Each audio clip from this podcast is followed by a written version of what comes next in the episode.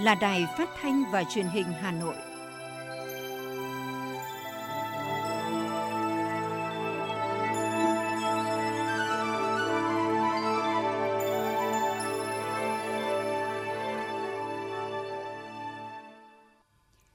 Thưa quý vị và các bạn, bây giờ là chương trình thời sự của Đài Phát thanh và Truyền hình Hà Nội phát trực tiếp trên sóng phát thanh tần số FM 90 MHz. Hôm nay thứ năm, ngày 14 tháng 4 năm 2022, chương trình có những nội dung chính sau đây. Khai mạc phiên họp thứ 10 của Ủy ban Thường vụ Quốc hội. Đồng chí Nguyễn Thị Tuyến, Ủy viên Trung ương Đảng, Phó Bí thư Thường trực Thành ủy Hà Nội dự khai giảng lớp bồi dưỡng nâng cao năng lực lãnh đạo quản lý cho đội ngũ Bí thư Đảng ủy xã, phường, thị trấn nhiệm kỳ 2020-2025. Bộ Công Thương đề nghị thu hồi kẹo sô-cô-la nhãn hiệu Kinder do có khả năng bị nhiễm khuẩn Salmonella và đang được nhà sản xuất thông báo thu hồi. Mở đợt cao điểm kiểm tra kiểm soát bảo đảm trật tự an toàn giao thông trên toàn quốc từ ngày mai 15 tháng 4 đến hết ngày 15 tháng 5. Phần tin thế giới có những thông tin sau đây. Hơn 30 quốc gia tham dự triển lãm hàng thủ công mỹ nghệ châu Âu. Hàn Quốc triển khai đợt tiêm mũi vaccine COVID-19 tăng cường thứ hai cho những người từ 60 tuổi trở lên ở nước này. Sau đây là nội dung chi tiết sẽ có trong chương trình. Thưa quý vị và các bạn, sáng nay tại nhà Quốc hội, phiên họp thứ 10 của Ủy ban Thường vụ Quốc hội đã khai mạc dưới sự chủ trì của Chủ tịch Quốc hội Vương Đình Huệ cùng các Phó Chủ tịch Quốc hội thay phiên điều hành nội dung phiên họp. Ngay sau phát biểu khai mạc của Chủ tịch Quốc hội Vương Đình Huệ, Ủy ban Thường vụ Quốc hội đã cho ý kiến báo cáo của Chính phủ tổng kết việc thực hiện nghị quyết số 42 ngày 21 tháng 6 năm 2017 của Quốc hội về thí điểm xử lý nợ xấu của các tổ chức tín dụng qua gần 5 năm triển khai nghị quyết số 42 đã khắc phục được các tồn tại, hạn chế trong công tác xử lý nợ xấu, tạo khuôn khổ pháp lý thống nhất và đồng bộ, tháo gỡ những khó khăn, vướng mắc, hỗ trợ các tổ chức tín dụng trong việc xử lý hiệu quả nợ xấu, đảm bảo các tổ chức tín dụng tiếp tục phát huy tốt vai trò là kênh dẫn vốn chủ đạo, đáp ứng nhu cầu vốn cho hoạt động sản xuất, kinh doanh của nền kinh tế, đặc biệt trong bối cảnh dịch bệnh hậu Covid-19. Theo báo cáo của Ngân hàng Nhà nước Việt Nam, nợ xấu của hệ thống các tổ chức tín dụng đã được xử lý, kiểm soát và tỷ lệ nợ xấu nội bảng được duy trì ở mức dưới 2%. Ngân hàng Nhà nước cũng cho biết, chính phủ đề xuất kéo dài thời hạn áp dụng toàn bộ quy định của Nghị quyết 42 thêm 2 năm đến 15 tháng 8 năm 2024, không đề xuất điều chỉnh, bổ sung bất cứ quy định nào tại nghị quyết thẩm tra báo cáo về tổng kết thực hiện nghị quyết số 42 và đề xuất của chính phủ. Đa số ý kiến đánh giá cao những nỗ lực và sự chỉ đạo quyết liệt, kịp thời của chính phủ, thủ tướng chính phủ, vai trò đầu mối của ngân hàng nhà nước cũng như sự tham gia của các bộ ngành cơ quan trung ương có liên quan. Ủy ban nhân dân các tỉnh thành phố trong việc ban hành các văn bản hướng dẫn, tổ chức phối hợp triển khai thực hiện nghị quyết số 42 đồng thời đồng tình kéo dài thời hạn áp dụng của nghị quyết 42. Tuy nhiên, một số ý kiến đề nghị sửa đổi bổ sung một số nội dung cần thiết, khả thi. Theo chương trình làm việc, chiều nay Ủy ban Thường vụ Quốc hội sẽ cho ý kiến về các dự án luật dầu khí sửa đổi. Chính phủ đặt mục tiêu đến năm 2025, quy mô vốn hóa thị trường cổ phiếu đạt tối thiểu 85% GDP, dư nợ trái phiếu doanh nghiệp 20% GDP. Đây là một trong số mục tiêu nêu tại Nghị quyết 54 cơ cấu lại nền kinh tế 2021-2025 mới được chính phủ ban, ban hành. Cũng theo nghị quyết, chính phủ đặt mục tiêu có khoảng 1,5 triệu doanh nghiệp, trong đó khoảng 45% là doanh nghiệp vừa và lớn. Tỷ trọng đóng góp của khu vực kinh tế tư nhân vào GDP khoảng 55%. Trước đó, trong kế hoạch đưa ra giai đoạn 2016-2020, chính phủ từng đặt kế hoạch có 1 triệu doanh nghiệp vào năm 2020, nhưng thực tế không đạt kỳ vọng. Thưa quý vị và các bạn, Phó Thủ tướng Chính phủ Vũ Đức Đam vừa ký ban hành Nghị định số 25 năm 2022 sửa đổi bổ sung một số điều của Nghị định số 47 năm 2011 của Chính phủ quy định chi tiết thi hành một số nội dung của luật biểu chính. Trong đó, Nghị định bổ sung điều 15D về khuyến mại trong cung ứng dịch vụ biểu chính. Cụ thể, mức giảm giá cước tối đa đối với dịch vụ biểu chính được khuyến mại bằng hình thức giảm giá không được vượt quá 50% giá cước gần nhất đã công khai, thông báo theo quy định. Nghị định cũng bổ sung điều 15C công khai giá cước dịch vụ biểu chính. Giá cước dịch vụ biểu chính bằng đồng Việt Nam đã gồm các loại thuế, phụ phí của dịch vụ, thông tin liên quan khác nếu có. Điều 15B bổ sung thông tin về dịch vụ biểu chính, về người gửi, người nhận và liên quan đến bưu gửi. Nghị định có hiệu lực từ ngày 1 tháng 6 năm nay. Sáng nay được sự ủy nhiệm của Thường trực Thành ủy, Ban tổ chức Thành ủy phối hợp với trường đào tạo cán bộ Lê Hồng Phong đã khai giảng lớp bồi dưỡng nâng cao năng lực lãnh đạo, quản lý cho đội ngũ 579 bí thư đảng ủy xã phường thị trấn nhiệm kỳ 2020-2025. Đồng chí Nguyễn Thị Tuyến, Ủy viên Trung ương Đảng, Phó Bí thư Thường trực Thành ủy Hà Nội dự và phát biểu chỉ đạo. Phát biểu tại lễ khai mạc, Phó Bí thư Thường trực Thành ủy Nguyễn Thị Tuyến cho biết, mục tiêu hướng tới của khóa đào tạo bồi dưỡng là nhằm xây dựng đội ngũ bí thư đảng ủy xã phường thị trấn có bản lĩnh chính trị vững vàng, có trình độ năng lực, phẩm chất đáp ứng yêu cầu nhiệm vụ lãnh đạo quản lý hành chính, điều hành kinh tế xã hội và thực thi công vụ trong giai đoạn hiện nay. Theo ban tổ chức thành ủy, chương trình bồi dưỡng kéo dài trong 2 tuần, có 18 chuyên đề gồm 3 phần, những vấn đề chung về lý luận chính trị, tổng quan công tác xây dựng Đảng, phát triển kinh tế xã hội của thành phố Hà Nội, những kiến thức kỹ năng cơ bản về tổ chức hoạt động của hệ thống chính trị, xã hội cấp cơ sở, nhiệm vụ quyền hại của, của bí thư Đảng ủy xã phường thị trấn, những kỹ năng lãnh đạo quản lý và xử lý tình huống trong công tác lãnh đạo quản lý điều hành của bí thư Đảng ủy xã phường thị trấn. Ông Nguyễn Trung Tiến, Phó Tổng cục trưởng Tổng cục Thống kê cho biết, quý 1 của năm 2022, nền kinh tế dần mở cửa trở lại và có nhiều chuyển biến tích cực. Nhờ đó, thị trường lao động của Việt Nam đã dần phục hồi trở lại. Mặc dù có nhiều khởi sắc so với quý trước và cùng kỳ năm trước, nhưng theo ông Phạm Hoài Nam, vụ trưởng vụ thống kê dân số và lao động thuộc Tổng cục Thống kê, bức tranh lao động việc làm trong quý 1 của năm 2022 vẫn thiếu sự bền vững do số lao động có việc làm tăng nhanh nhưng chủ yếu ở khu vực phi chính thức. Trong khi đó, lao động trong các ngành nông lâm nghiệp và công nghiệp xây dựng lại giảm so với quý trước. Để thị trường lao động việc làm phát triển bền vững, đại diện Tổng cục Thống kê cho rằng những tháng tới đây, Việt Nam vẫn cần tiếp tục triển khai đồng bộ các giải pháp về cải thiện môi trường kinh doanh, hỗ trợ doanh nghiệp người lao động, đẩy nhanh chương trình phục hồi và phát triển kinh tế. Cùng với đó, chính phủ cần triển khai các chính sách để thu hút lao động tự sản tự tiêu, lao động không tham gia hoạt động kinh tế, tham gia thị trường lao động, góp phần nâng cao năng suất lao động xã hội và cải thiện đời sống của người dân, đồng thời nghiên cứu xây dựng các chương trình chính sách đào tạo phù hợp, nâng cao chất lượng nguồn lao động, đảm bảo năng lực cạnh tranh của nền kinh tế. Cũng theo Tổng cục Thống kê, thuế thu nhập cá nhân đã có hai lần điều chỉnh gần đây nhất là năm 2020. Hiện mức giảm trừ cho người nộp thuế là 11 triệu đồng, cho mỗi người phụ thuộc là 4,4 triệu đồng một tháng. Mức giảm trừ này không còn phù hợp, có thể nghiên cứu giảm các bậc thuế và giảm mức thuế, tăng mức giảm trừ gia cảnh. Bộ Tài chính đang lấy ý kiến sửa theo từng nhóm.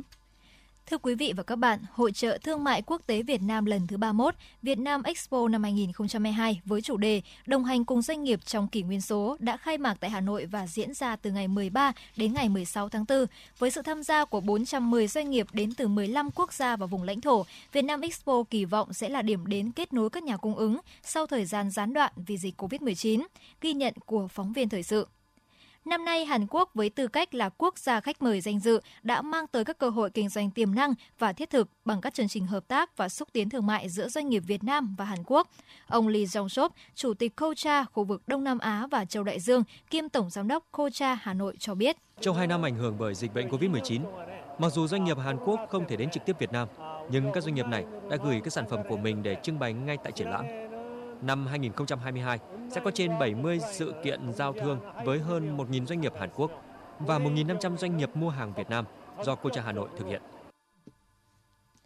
Việt Nam Expo đã nhận được sự chú ý của cộng đồng doanh nghiệp chuyển đổi số. Bên cạnh đó, thương mại điện tử đang là một kênh hiệu quả thúc đẩy doanh nghiệp xuất khẩu đa dạng các thị trường. Ông Vũ Thế Tùng, phụ trách phát triển thị trường Alibaba.com tại Việt Nam thông tin.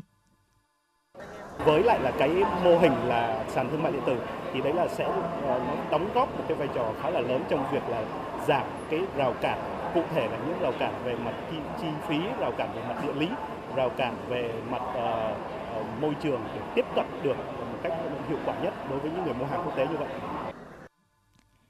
Điểm mới lần đầu tham gia Việt Nam Expo, góp mặt các doanh nghiệp ngành giao vận logistics, cụm ngành hàng này sẽ đạt được hiệu quả tối ưu cho cộng đồng doanh nghiệp trong và ngoài nước đang tìm kiếm mô hình sản xuất bền vững và thúc đẩy thu hút đầu tư quốc tế. Theo ông Lê Duy Hiệp, Chủ tịch Hiệp hội Doanh nghiệp Lịch vụ Dịch vụ Logistics Việt Nam.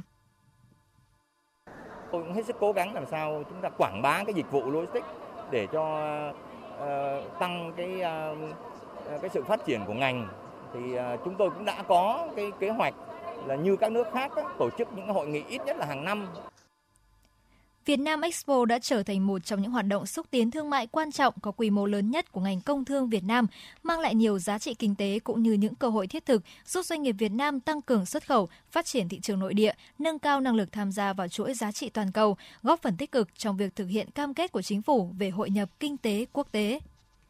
Thưa quý vị các bạn, thị trường xuất khẩu gỗ vẫn đang mở ra cho các doanh nghiệp Việt. Dù vậy, thách thức về nhiều mặt vẫn sẽ là rào cản đòi hỏi doanh nghiệp phải tích cực tiếp cận, mở rộng thị trường và đa dạng hơn nữa các sản phẩm để chinh phục các nhà nhập khẩu. Đây là thông tin được đưa ra tại sự kiện của ngành gỗ diễn ra ngày hôm qua tại thành phố Hồ Chí Minh. 3 tháng đầu năm nay, kim ngạch xuất khẩu gỗ và sản phẩm gỗ của Việt Nam đã đạt gần 4 tỷ đô la Mỹ, tăng 3% so với cùng kỳ. Các doanh nghiệp cho biết đã có đơn hàng đến hết quý 3, thậm chí cả năm. Tuy nhiên, trong bối cảnh tổng thể sức mua của thế giới giảm do tình hình chiến sự, phí vận chuyển, phí nguyên liệu tăng cao, đòi hỏi doanh nghiệp vẫn phải tiếp tục khai thác các thị trường mới, tăng giá trị, giảm chi phí để tăng sức cạnh tranh và hiệu quả khi xuất khẩu. Ông Nguyễn Văn Sang, giám đốc điều hành công ty Việt Product và bà Bùi Thị Thanh An, Phó Cục trưởng Cục Xúc tiến Thương mại Bộ Công Thương chia sẻ.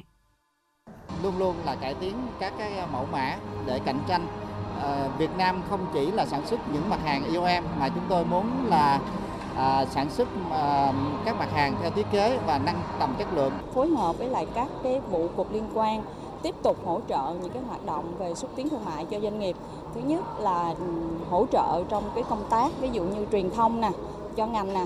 thứ hai là cái công tác xây dựng thương hiệu cho ngành và cái thứ ba là hỗ trợ uh, cho ngành tham gia những cái hoạt động xúc tiến thương mại trực tiếp và trực tuyến. Theo tính toán, nếu giữ được bình quân kim ngạch xuất khẩu khoảng 1,5 tỷ đô la Mỹ một tháng, thì ngành gỗ Việt Nam hoàn toàn chinh phục mục tiêu 16,5 tỷ đô la Mỹ xuất khẩu gỗ năm nay. Tiếp tục là phần tin. Với mục tiêu khuyến khích sử dụng máy bán hàng tự động nhằm từng bước hiện đại hóa hình thức bán lẻ, ngày 13 tháng 4, Ủy ban nhân dân thành phố Hà Nội ban hành kế hoạch triển khai lắp đặt máy bán hàng tự động tại địa điểm công cộng trên địa bàn thành phố đến năm 2025. Kế hoạch được triển khai đồng thời góp phần minh bạch nguồn gốc, xuất xứ, chất lượng sản phẩm, hàng hóa cung cấp trực tiếp đến người tiêu dùng, dần thay thế cho các hình thức bán hàng rong và bán dạo. Ủy ban nhân dân thành phố Hà Nội giao Sở Công Thương chủ trì phối hợp với các ngành chức năng giả soát khảo sát, tổng hợp danh sách các địa điểm công cộng phù hợp lắp đặt máy bán hàng tự động như công viên, vườn hoa, di tích lịch sử văn hóa, danh lam thắng cảnh, trường học, bệnh viện, dạp chiếu phim, trung tâm thương mại. Máy bán hàng tự động có khả năng cung cấp đa dạng phong phú các sản phẩm, mặt hàng, chủng loại thức ăn, thức uống, gồm cả trái cây tươi, khuyến khích lắp đặt máy bán hàng tự động cấp ở các mặt hàng thủ công mỹ nghệ, quà lưu niệm tại các địa điểm du lịch phục vụ du khách tham quan. Đồng thời, máy phải chấp nhận nhiều hình thức thanh toán như tiền mặt, thẻ ngân hàng, thanh toán trực tuyến, mã QR và có chức năng trả lại tiền thừa. Thưa quý vị và các bạn, Bộ Công Thương đề nghị thu hồi kẹo sô-cô-la nhãn hiệu Kinder của công ty Ferrero sản xuất tại Bỉ có khả năng bị nhiễm khuẩn Salmonella SPP và đang được nhà sản xuất thông báo thu hồi. Cụ thể, Bộ Công Thương đã có công văn số 1887 gửi tới Hiệp hội các nhà bán lẻ Việt Nam, Hiệp hội Phát triển chợ Việt Nam, các doanh nghiệp kinh doanh phân phối thực phẩm về việc cung cấp thông tin các sản phẩm thực phẩm không đảm bảo an toàn thực phẩm. Công văn nêu rõ, theo cảnh báo từ một số cơ quan quản lý an toàn thực phẩm quốc tế và của công ty Ferrero, một số sản phẩm kẹo sô-cô-la nhãn hiệu Kinder của công ty Ferrero sản xuất tại Bỉ có khả năng bị nhiễm khuẩn Salmonella SPP và đang được nhà sản xuất thông báo thu hồi. Căn cứ chức năng nhiệm vụ được giao, Bộ Công Thương đề nghị các đơn vị phối hợp cung cấp thông tin nêu trên tới các nhà cung cấp, kinh doanh, phân phối sản phẩm thực phẩm không đảm bảo an toàn thực phẩm theo quy định tại Điều 55 Luật An toàn thực phẩm và không bán các sản phẩm đó đến khi có thông báo mới của Bộ Công Thương.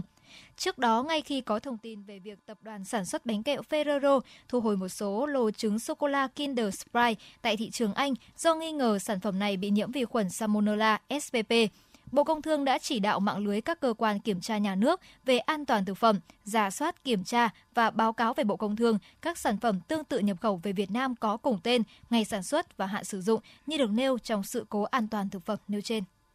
Liên quan đến cà phê chứa chất cấm, theo kết quả xét nghiệm của Viện Kiểm nghiệm An toàn Vệ sinh Thực phẩm Quốc gia, đối với mẫu sản phẩm cà phê Hoàng gia, Cục An toàn Thực phẩm Bộ Y tế đã phát đi cảnh báo về việc sản phẩm thực phẩm bổ sung cà phê Hoàng gia có chất chứa cấm sibutramine, phenolphthalein để an toàn sức khỏe cho người sử dụng, Cục An toàn thực phẩm cảnh báo và đề nghị người tiêu dùng không mua, không sử dụng sản phẩm cà phê Hoàng gia. Trước đó, Bệnh viện Bạch Mai đã tiếp nhận một nữ bệnh nhân 37 tuổi bị hôn mê, co giật, tổn thương não sau 4 ngày uống sản phẩm cà phê này.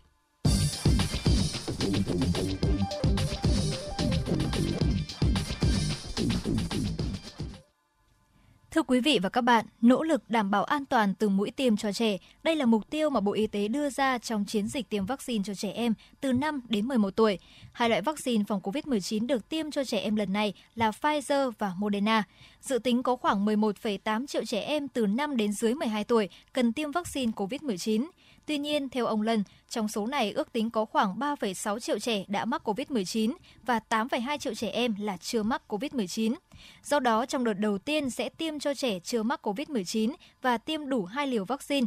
Theo khảo sát, hiện vẫn còn khoảng 30% phụ huynh do dự cho con tiêm vaccine phòng COVID-19 vì lo ngại rủi ro. Tuy nhiên, các chuyên gia y tế khẳng định tiêm vaccine phòng COVID-19 là biện pháp tốt nhất để tạo được kháng thể lâu dài cho trẻ, đặc biệt là trẻ em từ 5 đến dưới 12 tuổi và cả những người xung quanh. Tiến sĩ bác sĩ Phạm Quang Thái, trưởng văn phòng tiêm chủng mở rộng miền Bắc, Viện Vệ sinh Dịch tễ Trung ương cho rằng trẻ em không phải là cái đối tượng mà phải chịu những cái à, tổn thương uh, nặng như là cái nhóm người lớn và nhóm người già. Tuy nhiên thì những cái tổn thương kéo dài mà chúng tôi hay gọi là hội chứng hậu covid hay là những cái tổn thương mà có thể trực tiếp ảnh hưởng đến cái sức học của các em là có và đã được ghi nhận trên thế giới ở mức tỷ lệ không hề thấp. Chính vì vậy, để mà phòng được cho nhóm đối tượng này thì chúng ta vẫn có vaccine. Ờ, và những cái thử nghiệm lâm sàng trên thế giới cũng đã chứng minh một điều là khi tiêm cho nhóm đối tượng từ 5 cho đến 11 tuổi thì những cái phản ứng bất lợi là rất là hiếm hiếm hơn nhiều so với cái nhóm trẻ từ 12 đến 17 tuổi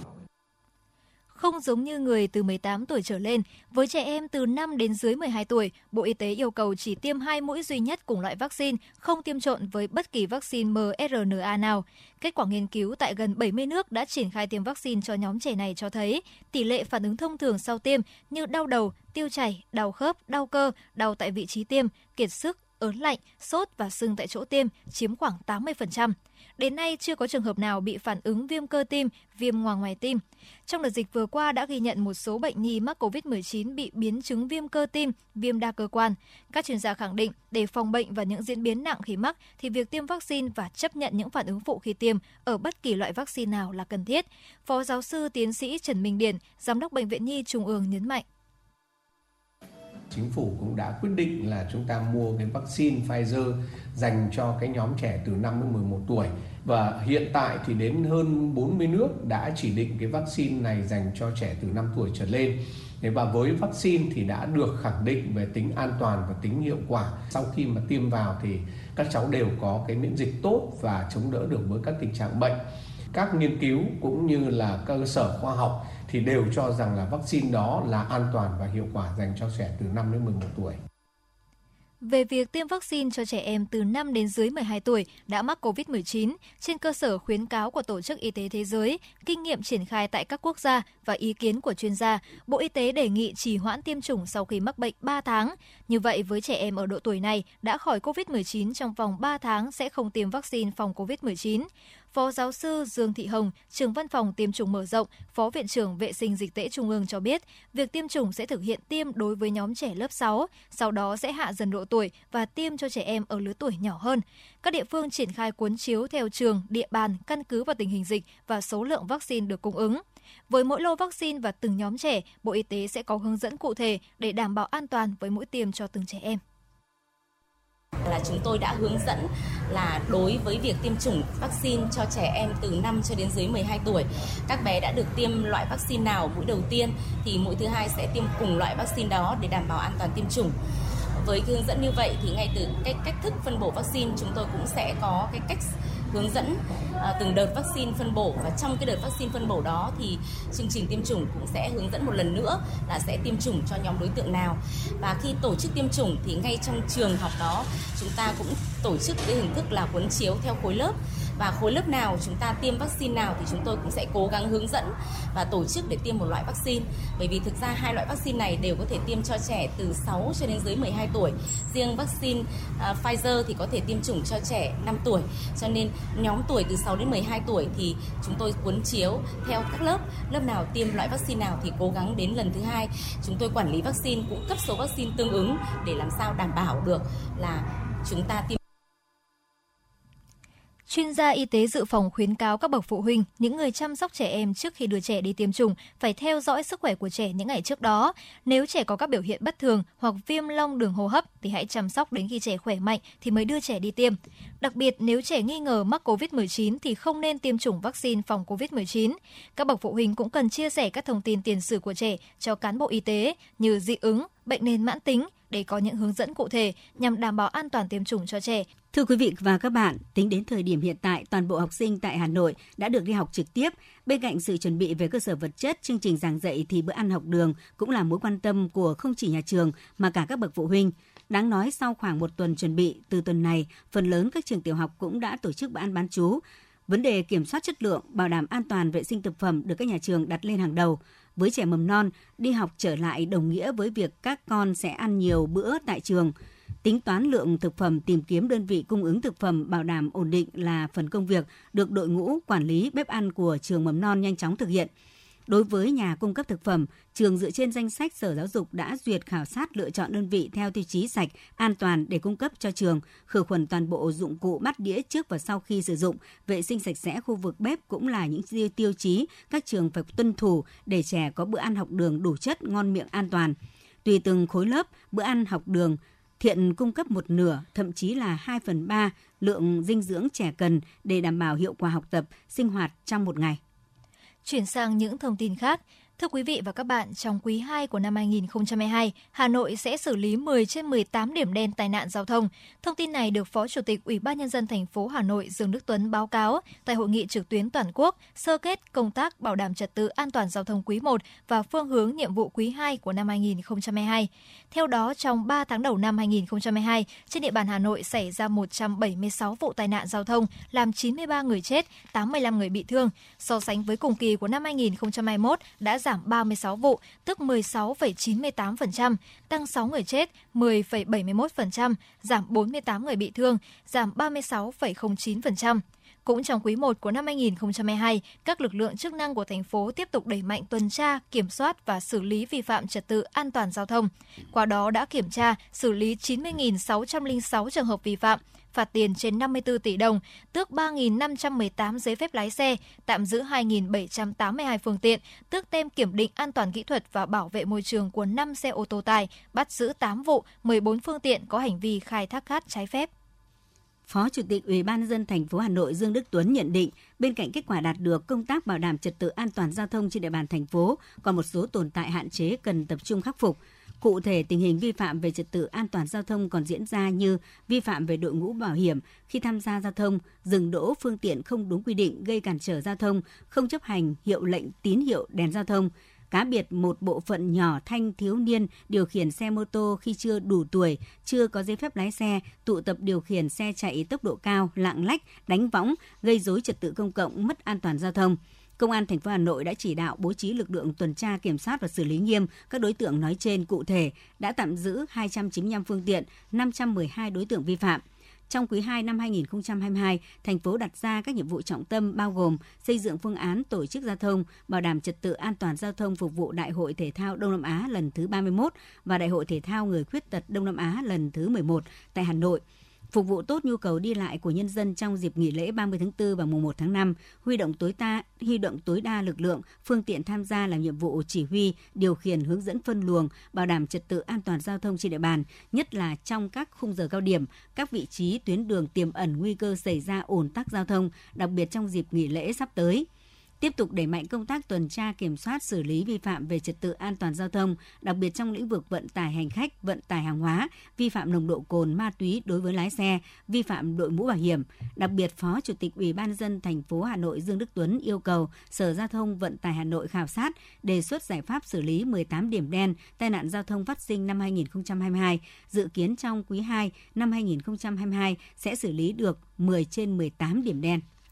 Bộ Công an giao Cục Cảnh sát Giao thông sẽ mở đợt cao điểm kiểm tra, kiểm soát đảm bảo trật tự an toàn giao thông trên toàn quốc từ ngày 15 tháng 4 đến hết ngày 15 tháng 5. Cụ thể, trên đường bộ sẽ triệt để áp dụng công nghệ thông tin trong công tác tuần tra, kiểm soát giao thông để phát hiện, xử lý vi phạm như vi phạm về nồng độ cồn, ma túy, chở hàng quá tải trọng, quá khổ, chạy quá tốc độ, xử lý các đối tượng lạng lách, đánh võng gây mất trật tự công cộng, đua xe trái phép. Trên đường sắt, xử lý nghiêm tình trạng các phương tiện giao thông đường bộ vượt đèn đỏ, chắn tàu khi đã đóng tại các đường ngang, xây dựng các công trình lấn chiếm, vi phạm hành lang giao thông, đường sắt, trên đường thủy nội địa phù hợp và phối hợp với các lực lượng có liên quan tổ chức tuần tra, kiểm soát các hoạt động vận tải hành khách ngang sông và dọc sông, các cảng, bến, các hoạt động du lịch vui chơi giải trí trên đường thủy nội địa.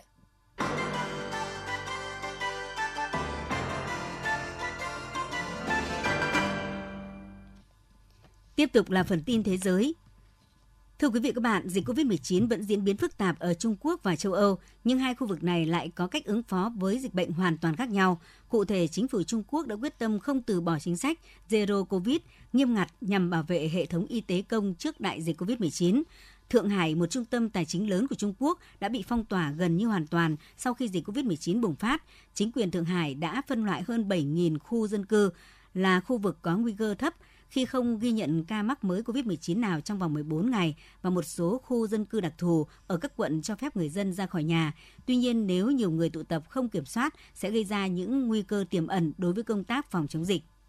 Trái ngược với tình trạng kiểm soát chặt chẽ này, nhiều quốc gia châu Âu đã cho phép các dịch vụ hoạt động bình thường dù cả số ca mắc mới vẫn tăng nhẹ. Tuy nhiên, các chuyên gia y tế cảnh báo, dù các nước châu Âu dỡ bỏ các biện pháp chống dịch do biến thể Omicron chỉ gây nên những triệu chứng nhẹ cũng không vì thế mà chủ quan. Miễn dịch cộng đồng cần phải xây dựng dựa trên tiêm chủng diện rộng. Chính phủ Anh cùng với một số nước châu Âu khác đã bắt đầu chương trình tiêm chủng mũi vaccine thứ tư cho người cao tuổi và những người dễ bị tổn thương. Bộ Y tế Hàn Quốc cho biết sẽ triển khai đợt tiêm mũi vaccine COVID-19 tăng cường thứ hai cho những người từ 60 tuổi trở lên ở nước này. Thông báo được đưa ra trong bối cảnh Hàn Quốc tiếp tục cuộc chiến chống lại biến thể Omicron của virus SARS-CoV-2. Triển lãm hàng thủ công mỹ nghệ châu Âu Homo Faber đang diễn ra tại thành phố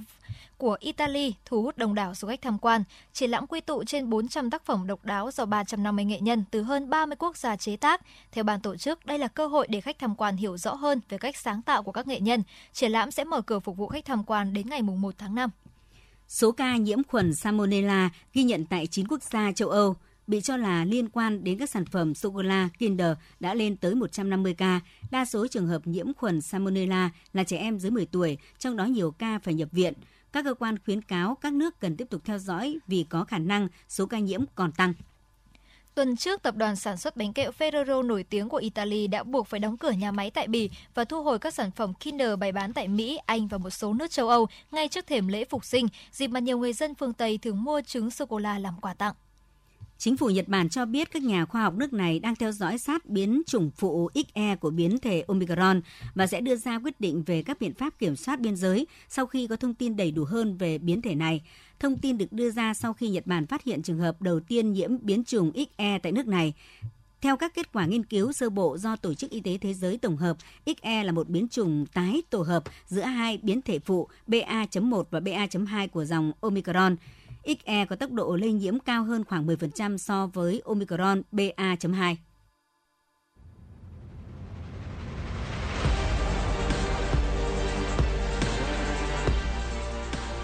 Bản tin thể thao Bản tin thể thao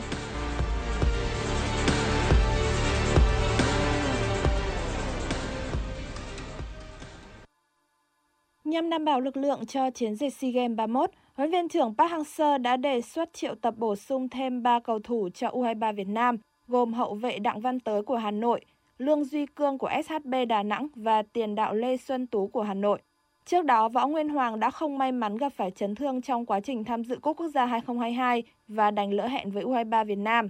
Trong khi tiền vệ Trần Bảo Toàn của Hoàng Anh Gia Lai cũng đã được triệu tập vào đội hình thay cho Hoàng Xuân Tân của Nam Định bị chấn thương. Hôm nay U23 Việt Nam sẽ có đầy đủ quân số với sự góp mặt của ba cầu thủ trên 23 tuổi là Đỗ Hùng Dũng, Nguyễn Hoàng Đức và Nguyễn Tiến Linh. Đội sẽ di chuyển lên Phú Thọ vào tối mai để chuẩn bị cho trận giao hữu với đội tuyển U20 Hàn Quốc vào lúc 19 giờ ngày 19 tháng 4 trên sân vận động Việt Trì. Bước vào trận lượt về tư kết Champions League với lợi thế 1-0 từ trận lượt đi, Man City khởi đầu trận đấu với sự hứng khởi. Trong 45 phút đầu tiên, đội khách đã có 8 cú dứt điểm và có một lần đưa bóng trúng cột dọc của Atletico Madrid. Sang hiệp 2, đội bóng nước Anh chủ động phòng ngự trước sức ép liên tục từ Atletico Madrid. Man City thậm chí không thể có cú dứt điểm nào trong phần lớn thời gian hiệp 2. Những phút cuối trận, cầu thủ của hai bên liên tục va chạm và lao vào nhau. Thậm chí trung vệ Felipe bên phía Atletico đã phải nhận thẻ đỏ sau pha và bóng thô bạo với Foden. Những tình huống này đã khiến thời gian bù giờ của hiệp 2 thực tế đã kéo dài tới 12 phút và Man City đã phải rất vất vả mới có thể ngăn cản được Atletico có được bàn thắng. Trung cuộc, The Citizen đã có vé tiến vào bán kết Champions League mùa này sau khi cầm hòa Atletico Madrid không bàn thắng. Và bán kết, Man City sẽ đối đầu với đội bóng đến từ thủ đô Madrid khác là Real Madrid. Trận bán kết lượt đi diễn ra vào ngày 27 tháng 4 và lượt về là ngày 4 tháng 5. Sau khi có lợi thế với chiến thắng 3-1 ở lượt đi trước Benfica, Liverpool tự tin bước vào trận tứ kết lượt về ở Anfield với đội hình dự bị. Với tâm lý thoải mái, Liverpool đã sớm có được bàn mở tỷ số sau pha đánh đầu của trung vệ Konate ở phút 21. Benfica cũng có những lời đáp trả ngay sau đó.